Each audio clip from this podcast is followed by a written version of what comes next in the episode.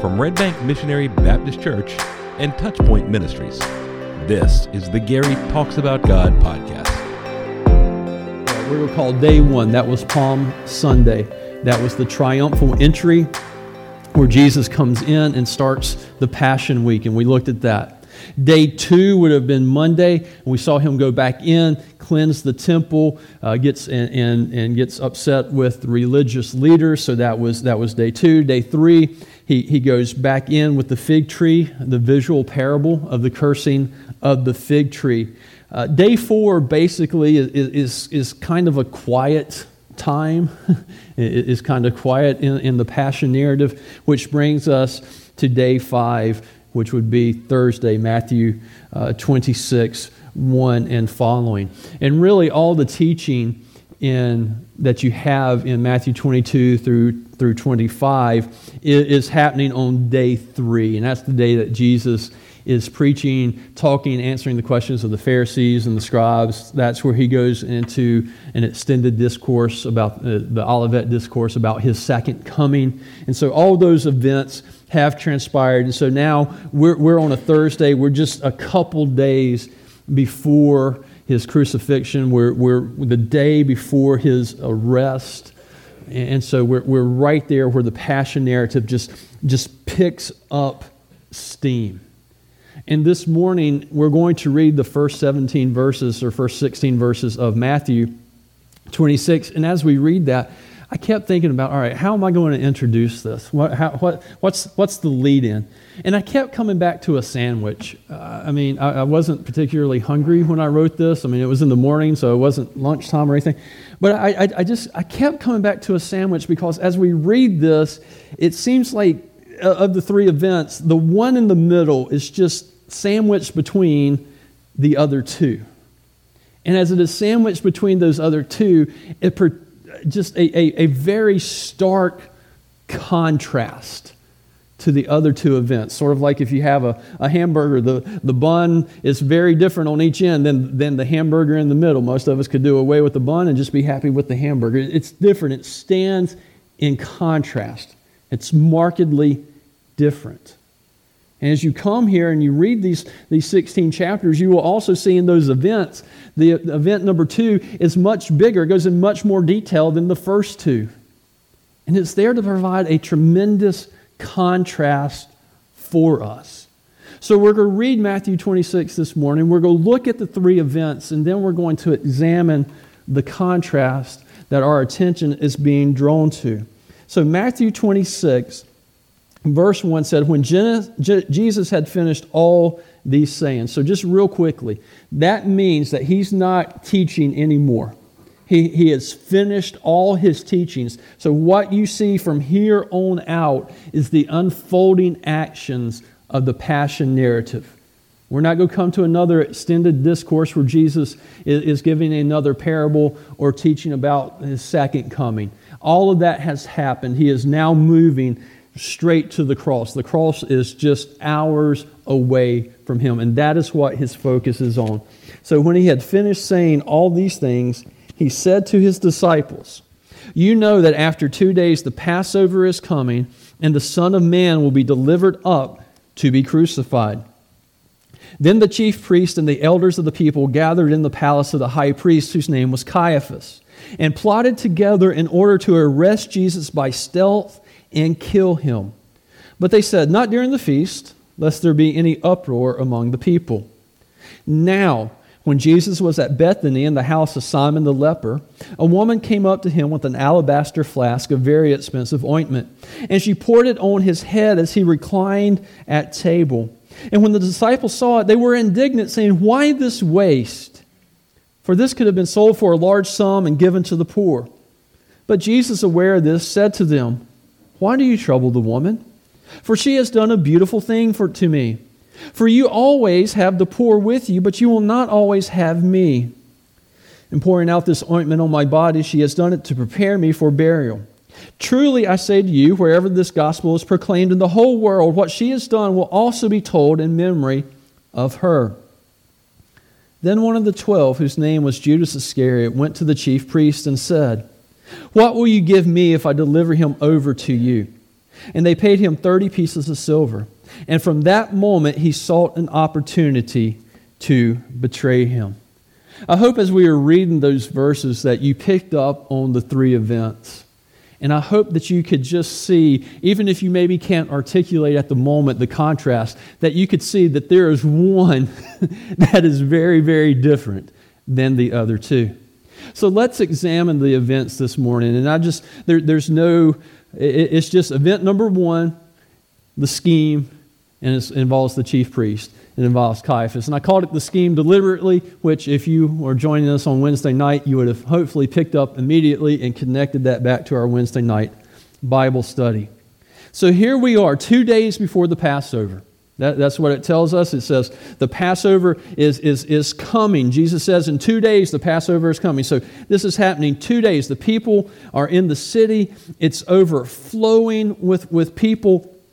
And, and while all this is happening in the background of everybody coming to worship, Everybody coming to make the offering. Everybody gathering together, getting all the herbs, doing everything, doing all the preparation for the Passover it tells us that in the background, the religious leaders who should have been what? What should they have been doing? Prepping for the Passover, right? It tells us the chief priest and the elders. What is the role of the chief priest? To facilitate the Passover. They should have been preparing, making sure that everything is ready. Instead, instead, they are scheming the chief priests and the elders of the people, meaning the leaders of the tribes, had gathered in the palace of the high priest, whose name was Caiaphas. And we're introduced to the high priest by name. We're told his, his, his name is, is, is Caiaphas. Now, at this time, the priesthood had become corrupted. You're supposed to be descended from the line of Aaron, but by now, with the Roman occupation, Rome would install who they wanted to be chief priest. And if they didn't like you, they would remove you and put you back in and uh, put in another chief priest. And if you didn't do a good job, they would take you out. Now, a good job to Rome had nothing to do with how well the chief priest ministered in the temple and followed God's law when it came to worship and sacrifice. A good chief priest meant they didn't cause trouble for Rome. They were happy with the status quo. So when I tell you that Caiaphas had been serving in that position for 18 years at this point, what does that tell you about the man Caiaphas? It tells you he didn't care. He wasn't really that concerned with the things of God because if he was concerned with the things of God, Rome's going to replace him. But obviously, Caiaphas was really good and had great uh, political ability and was, was what? He was acceptable to Rome. And so they left him there. So you can see the problem. Because on this particular Passover, he's, he's officiated over Passovers and everything's been fine. But when Jesus came in, the city was what? The, the city was in an uproar. Everybody's going, Who is this man? Who is this prophet? What's going on? They're singing Hosanna. Everything now all of a sudden, there's, there's an excitement maybe in the Passover that hasn't been there. And, and remember at the end, it said, Look, y'all got to calm down. There's going to be a riot. We don't want that to happen. So Caiaphas has a problem. And the problem has a name. And the name of the problem is Jesus. Jesus is going to come in and he is going to cause the high priest all kinds of problems. Now let that sink in for a minute. Right? This is Jesus, the Son of God, the anointed one, the Messiah, who Jesus uh, or who God has predicted since Genesis 3:15 that one is coming. This is the one that all the prophets spoke about. This is the one that Caiaphas should know about. This is God in the flesh coming into the temple. And all Caiaphas can see is that God is causing problems. Right? Did y'all, did y'all look at the study guide a couple weeks ago? Don't nod because if you don't nod, I'm going to be, I'm like, I don't want to be disappointed. I know that you all did. In my mind, you all looked at the study guide from a couple weeks ago. Y'all remember one question on, the one question on that study guide really kind of zing you? The one about what would Jesus say if he walked in the red bank and worshiped with us? Right? Well, let's, let's, let's flip that question. What would we say if we saw Jesus walk in? Right? See, see Gary. I'd be like, Have you met my deacon? His name's Greg. Hey, hey, we're a Baptist church. We know deacons run the church. You know, no, I'm sorry. That's going to get me in trouble on Facebook. Oh, my goodness. Right? Would, would we see, if Jesus walked, would we see Jesus as an obstacle to our worship? Because that's what Caiaphas is seeing. He's an obstacle. So he's got to come up with the scheme, he's got to come up with the plan. We've got to get rid of this Jesus. We've got to do something about him. And he says, We got to do something. He says, Not during the feast, lest there be an uproar among the people. And there's, there's a little bit of debate about that, whether or not that means not in the presence of all the people or during the actual feast. It reads a little bit more like in the presence of all the people, that if we could kind of get him while nobody is looking and kind of just whisk Jesus away and, and be done with him before Passover is, is over, we'll have a much calmer Passover. We just don't want to do it if he's in the middle of the crowd. So they're scheming. Caiaphas, the chief priest, they are scheming. And so that's event number one. But then we have event number two. And event number two, it says now. It immediately transports us to an entirely different location. We were in the, in the palace of the high priest earlier. Now we are in a completely different place. We're back in Bethany, and we're told that we are in the house of Simon the leper. When you meet him in heaven, drop those last two words. Don't walk up to him and say, Hey, Simon the leper. Just, just go with Simon. Okay? Just, just uses his first name. Now, for just a moment, let's, let's think about. That's a stunning statement. Simon the leper. Now, leprosy uh, has both, was used both generally and specifically. There is a specific disease called leprosy. But at the same time, there are many skin diseases at this time that, that would be lumped together as leprosy. I think the best analogy for us today is when somebody say, I've got a migraine, right? Usually, what that means is they have a really bad headache. At the same time, migraines are a diagnosable, you know, specific type of headache.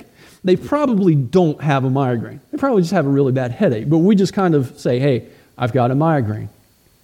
Now, for them to be in Simon the leper's house, something has had to happen to Simon. Because if you had leprosy, no one was around you. Right? There's a reason that people say, well, we treated him like a leper. Well, what did that mean? I mean, we had nothing to do with him. Lepers lived off by themselves. They walked through town. They had to walk through screen, uh, uh, yelling unclean so nobody would come in contact with them. You would not go into the house of somebody who had leprosy. They wouldn't have a house. Somehow, Simon has been healed of that. Either it was a skin disease that an ointment could cure, or because I can and we don't know, I like to think that maybe Jesus cured him. Maybe he did have leprosy. Because we have stories of lepers coming to Jesus. Maybe it's not far fetched to assume one of the lepers were Simon. Again, it's not stated that in the Bible, okay? You understand that. But somehow, Simon is clean. And there are people in his house. There's a feast, right? It says Jesus reclined at the table. They're having a dinner. And as we're having this dinner, we're introduced to a woman. Just, just says a woman. Comes up behind Jesus with an alabaster flask of very expensive ointment, breaks it open, and pours it over the head of Jesus. Anoints him. Now, the fact that, two things here. One, we're told it's an alabaster flask. For us, that means nothing. For the readers of the time, just the flask, the mention of the flask itself was an indication of how expensive it was. And then we're told not only that, but it was very expensive ointment. Very expensive. What she's about to do is going to be costly. It's a tremendous sacrifice. Now, I, I, we need to p- connect a couple Bible dots together, but uh, for just a moment, I'm going to tell you who the woman is, but I also want you to remember that there's a very important reason that the woman is not named. As you read this, did you notice all the names? Right? We got Caiaphas, we got Jesus, we got Judas. We don't know the woman's name in Matthew. Okay? So, just a couple Bible pieces to put together so you can see the puzzle. Every gospel account has a story of Jesus being anointed. The account in Matthew and Mark are, are almost identical. When you get to John's account, John's account tells us who was there. And we find out that the woman is Mary. Mary of Bethany, whose sister was Martha, whose brother was Lazarus. John's account is a little bit different. However, it seems to be the same account that is recorded in Matthew and Mark. There's another account of anointing in Luke, which appears to be a very different account. There's too many differences. Okay? First of all, it, it's, it's not Simon the leper. It's just there in Simon's house and you're going, Gary, but this is the same name. Yeah, it's kind of like being named Mike. Okay? Simon was like a Mike. Everybody was named Simon. Right? We talk about Marys. It's hard to keep track of all the Marys in the Bible. There's so many of them. Okay? But what we find out is that Luke's account the sinful woman remains unnamed. We don't know who the sinful woman is. It's not, it does not appear to be Mary Magdalene. I know for a very long time that has kind of been the idea that it was Mary Magdalene. It's not Mary Magdalene, it's not Mary of Bethany. It appears to be an unnamed sinful woman. But in Matthew's account, it is Mary of Bethany. So she walks in with this ointment. Think thick perfume, okay? And very expensive. Mark's account tells us that it was worth a year's worth of wages. Guys, I lo- you, you know how much I love Atlanta. you know I love her with all my heart. Ain't no way I'm spending a year's worth of my wages on perfume. Ain't, it just it ain't happening. I know every husband here and every guy here goes, I'm not doing that either. All right? But this, this is how expensive it was. Right? It's costly. It's going to cost her something. So she goes up, she breaks and when she opens the flask, she ruins the flask. The flask can't be used again. It doesn't have a cork in it. Okay? Pours this anointment, this, this ointment over Jesus' head. And look at verse 8. Tell me if you've seen this word before. It says, And the disciples were what? Indignant. Hmm. I think we saw that a little while ago, didn't we? where the, the rulers, the chief priests, the religious people, uh, when Jesus came in, they were what? They were indignant. All of a sudden, now again, the disciples, it's the disciples' turn. They're indignant. What? Jesus, hey, this is too extravagant, even for you. It, it's too extravagant. And I love this, right?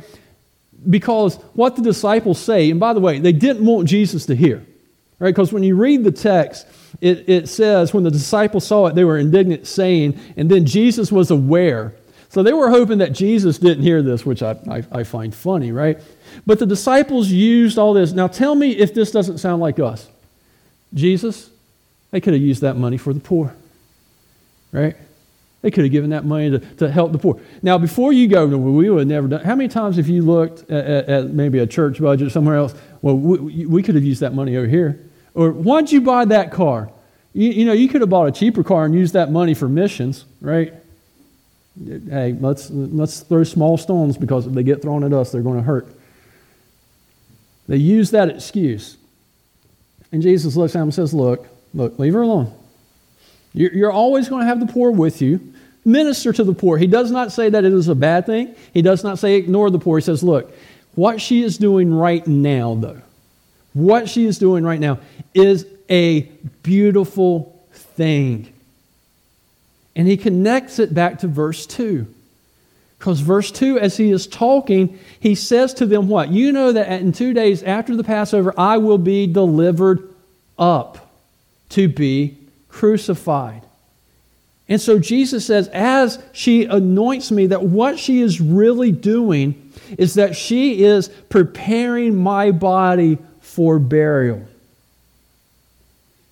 Now, I know this goes without saying, but you bury somebody who is dead.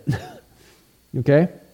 Once again, Jesus is pointing to the cross. He is pointing to his death, and he's saying, What Mary is doing to me now, what this woman is doing to me now, is what his executioners will not do to him. Because when you're crucified on the cross, you don't get a burial. You get chucked into the valley and left or burned when they decide to burn all the refuse in the valley. You don't get to bury the body.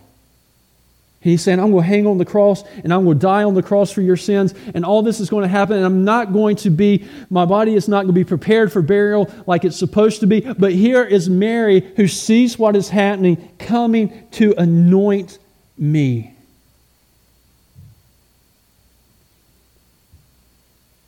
Because what she is doing is preparing me.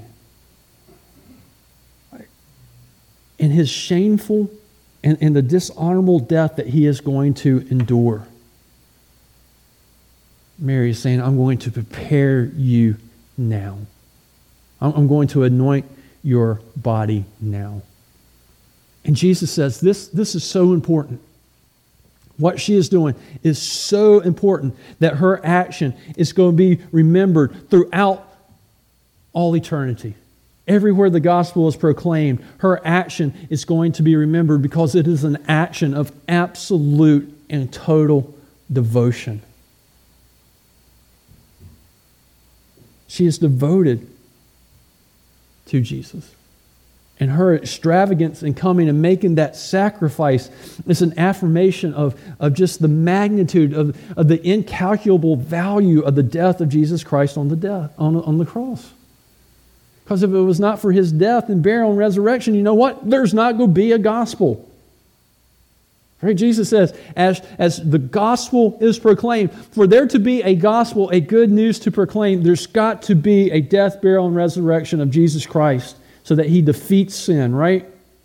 We're talking about being delivered up. He's delivered up for our transgressions and then raised for our justification. The only way that there is good news is through the cross. And Jesus says her act, her sacrifice is going to be remembered throughout all time. But then, almost like whiplash, right? We're over here in the palace. Now we're over here and we're riding high. Wow, this, this act of devotion by the woman is incredible. All of a sudden, we're, we're thrown right back in to another event. And it's an event of betrayal. Right? The leaders are scheming and they need somebody to help them. They, they need an accomplice. Right? Maybe when they were talking about the scheme, it's like, hey, why don't we try to infiltrate the 12? Right? You could hear them playing Mission Impossible music. Let's find a spot. Do, do, do, do, do, do, do, do, do. Right? I like Mission Impossible, both the TV show and the movies. I guess y'all didn't. Okay. We'll move on. But they need an accomplice. They want somebody to help them. But what what we recall and shocking in verse 12 is not that the chief priest approached them, but one of them approaches the chief priest. Right? Judas went to the chief priest. He went to them. The person who betrays Jesus is not going to be a stranger. It's not going to be some random person in the city who knows that the chief priests don't like him and looking to make a quick buck is not going to be somebody who's maybe on the outskirts of the leadership of the city who wants to, by betraying Jesus and turning him over, be elevated in society. It's not going to be by the chief priest because he doesn't want to go out and get his hands dirty in front of everybody. He doesn't want the riot. So they need somebody to betray Jesus, and it's going to come from a friend. It's going to come from an ally. And, and, and, we're, just, we're just shocked. We're just, we're, we're just shocked. Why, why, why would a disciple go to the, to the chief priest? Why, why would somebody who's been with Jesus for three years turn their back on him? Why would somebody who heard him teach Say, I'm going to the cross for your sins. Why, why would somebody say, you know what? Never mind. Never, never mind. I, I, I want to go then and betray Jesus. And, and the way that Matthew presents it, it's, it's just so matter of fact. I mean, the brutality of those verses is just the way it's written, right? I mean, we're stunned that it's one of the 12, but Matthew is just matter of fact. You ever read something that's just, it's just the facts, and it, it's somehow, in the, it, the way that they just tell you the facts makes it hurt worse where if maybe they had put it in poetic language or tried to, to set the scene a little bit more, it would take away the brunt of the news, but just that, that news, I mean, it's just shocking. It just hits us like a sledgehammer. Then Judas, one of the twelve, went to the chief priest and said, What will you give me if I deliver him over to you? You know, one of the questions that we have always tried to ask, that believers have tried to answer, is why? Right? It'd be nice if we had this sentence somewhere in the Bible. Judas decided to betray Jesus because, dot, dot, dot, dot, dot. Because then we could go in and we could answer the question. Right? We, we have no idea, which has led to all kinds of speculations. Right? One was because the name Iscariot is kind of a, uh, it's an interesting name. And it either means that you're from the city of Kerioth, which was in South Israel, right? So he was a southern boy. And, and all the other disciples were northerners. And if you've ever been a southerner in the northern part of the states, you know that you fill out a place. And so maybe this, this southern boy Judas didn't like all the northerners and they were getting all the attention, and so he betrayed them. Seems kind of far fetched to me.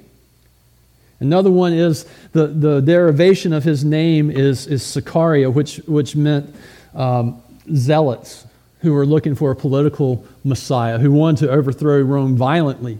And, and maybe he thought that that's what Jesus was going to do, and, and he's not. A lot of people have speculated, well, he was just greedy. You know, 30 pieces of silver. 30 pieces of silver is not much. If you go back into the Old Testament and, and, and you look in Exodus, and I, I, it's, it's in one of those long lists, I think it's around Exodus 23. You start looking at the list 30 pieces of silver is how much you had to pay if a bull gored a slave. So 30 pieces of silver is not much. 1,500 years on from the command in Exodus, inflation, it's, it's, not a lot of money, maybe 20 bucks today. It's not a lot. I know he was the treasurer, but I, I don't know that. It's not a lot. When When's the last time you read somebody getting arrested for embezzling $20? Usually has several other zeros after it. And I think when people come to all these ideas, basically they're missing from the forest for the trees. Jesus, when Judas looked at him, after three and a half years, Judas just decided Jesus wasn't who we wanted him to be.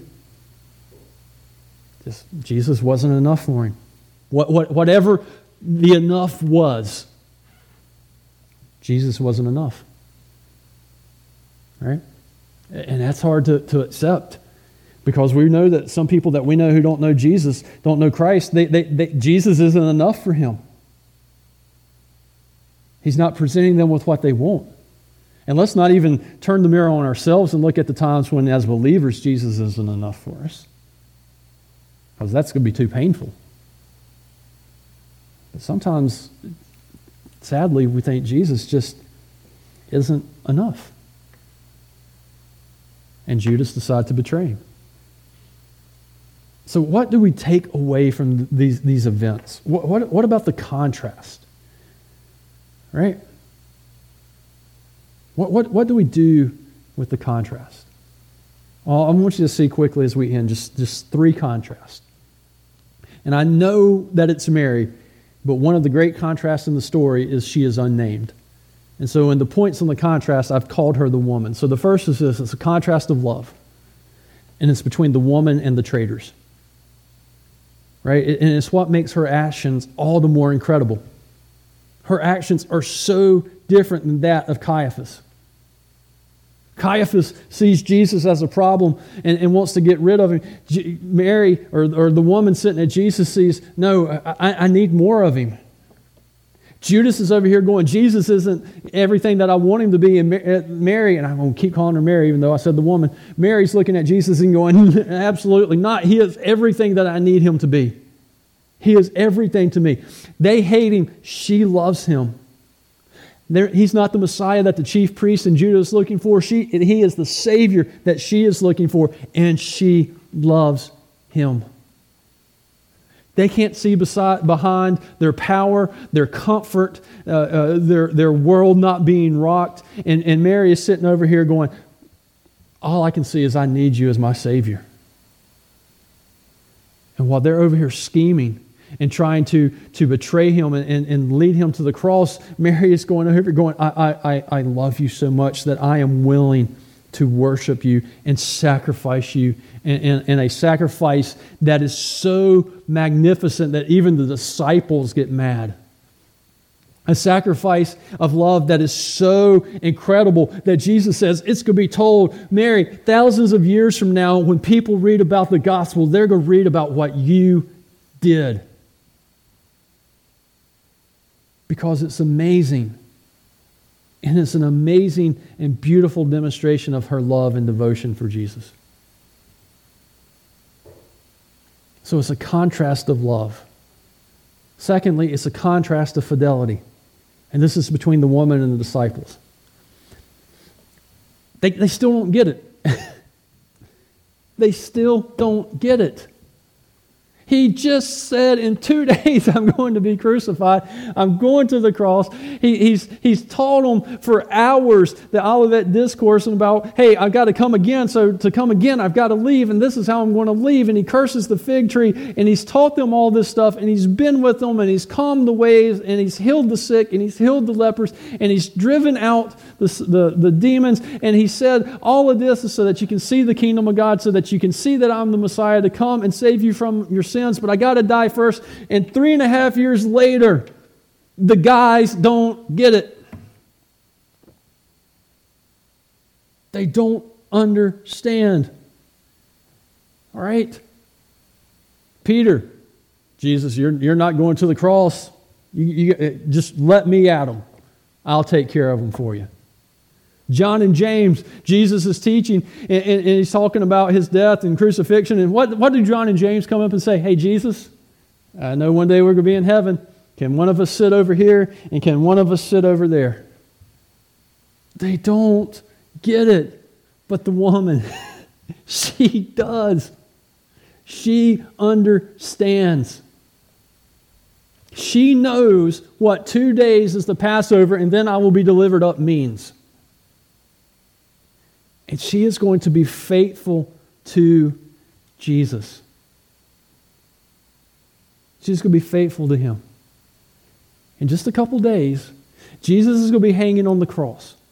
And one of the things I can never understand about crucifixion or about the Colosseum games is partly because of me is why people just want to go and watch that. I don't like that. Never have. Still haven't seen the Passion of the Christ to this day. Can't watch it. Don't like it. Wouldn't want to go be a spectator. But when they talk about the people who are at the cross, who is not there? Any of the disciples, any of the men. Peter denied him three times and has fled. The other disciples have fled. Matthew, James, John, Simon, Thomas, they're all gone. Where'd they go? Where do we find them? Hiding behind a locked door. Who are we told is at the cross? The women. Right? From afar off, the women were looking at a distance who had been following Jesus from Galilee. They've been following him just as long, and you know what? They got it. They understood. And while Mary of Bethany is not specifically mentioned, because there's a lot of Marys at the cross, and you kind of got to weed through which Marys are there. Mary of Bethany specifically, she is not named, but in the list it just says the women. The women. Well, there's a lot more women in the Gospels, including Mary, who anoints Jesus. And again, while it's not specifically stated, is it really too difficult to see her standing there with all the other Marys and all the other women? Because she was faithful. She was faithful. But then it's a contrast of magnitude. Contrast of magnitude. And this is between the woman and Jesus. We see how much Mary loves Jesus. We see her understanding. But we see how much Jesus loves Mary and loves the disciples. And though Mary's love for Jesus is great, Jesus' love is extravagant. Right? He says, I'm going to be delivered up, I'm going to be crucified. And that was the plan from the beginning. That was God's plan. God is in control of the plan. Caiaphas thinks he's in, in, control. Judas thinks he is in control, but they're not. They don't understand the plan. Pilate, Herod, they're not in control. The scribes, the elders, they're not in control. The guards who arrest Jesus, they're not in control. Every one of them thinks that they are in control, but they're not. Every one of them thinks, hey, we're delivering Jesus up, we're offering him up. And the answer is absolutely not, because Jesus says he's going to go and he's going to deliver himself up. Why? to be crucified. That's the plan.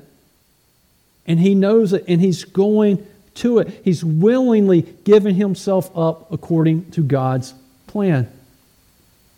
And in his crucifixion, what we see is God's extravagant love. I mean, there's no, I don't know, extravagant love, even when I say it just now, it looked really good when I typed it out, you know, nice big word, extravagant. But now just, just saying it doesn't seem to be enough. How do you describe a greater love has no one than this that someone would lay down his life for his friends? Jesus is going to lay down his life for his friends so that they can be saved because if he doesn't do that, they are eternally separated from God. He's going to go lay down his life, offer up his body to be broken, offer up his blood so we can be atoned. He is going to go and demonstrate his love for us that while we were still sinners, Christ died for us. It's a contrast of extravagance. That he is willing to do that so that you, so that me, and so that whosoever will confess with their mouth that Jesus is Lord and believe in their hearts that God raised him from the dead will be saved. That is an extravagance that is really beyond description. It's beyond words. No, no words are enough to describe the depth of that love. But he was willing to do that. He was going to go die for Mary. He was going to go die for his disciples. He was going to go die for Judas. Had Judas come to his senses, much like the, the man in, in, in, the parable that runs away, it says, when he came to himself. Had Judas later on, when he come to himself, came back to Jesus and said, Jesus, forgive me. I don't know what happened. He would have saved him. Right? We know that's true because Peter leaves and then Peter comes back. Peter came to his senses and turns to Christ. What an extravagant love that Jesus was willing to go and die on a cross for a bunch of sinners like us sitting in Red Bank this morning. It's just amazing that Jesus loved us as much as he did. Oh, how he loves me. Oh, how he loves me and you. He gave his life on Calvary's tree. What more could he do? Oh, how he loves you. Oh, how he loves me. The Gary Talks About God podcast is a production of Touchpoint Ministries and Red Bank Missionary Baptist Church in Germantown, North Carolina. Want to learn more? Visit our website at www.redbankmbc.com. If you enjoyed this content, please like and subscribe. Thank you for joining us.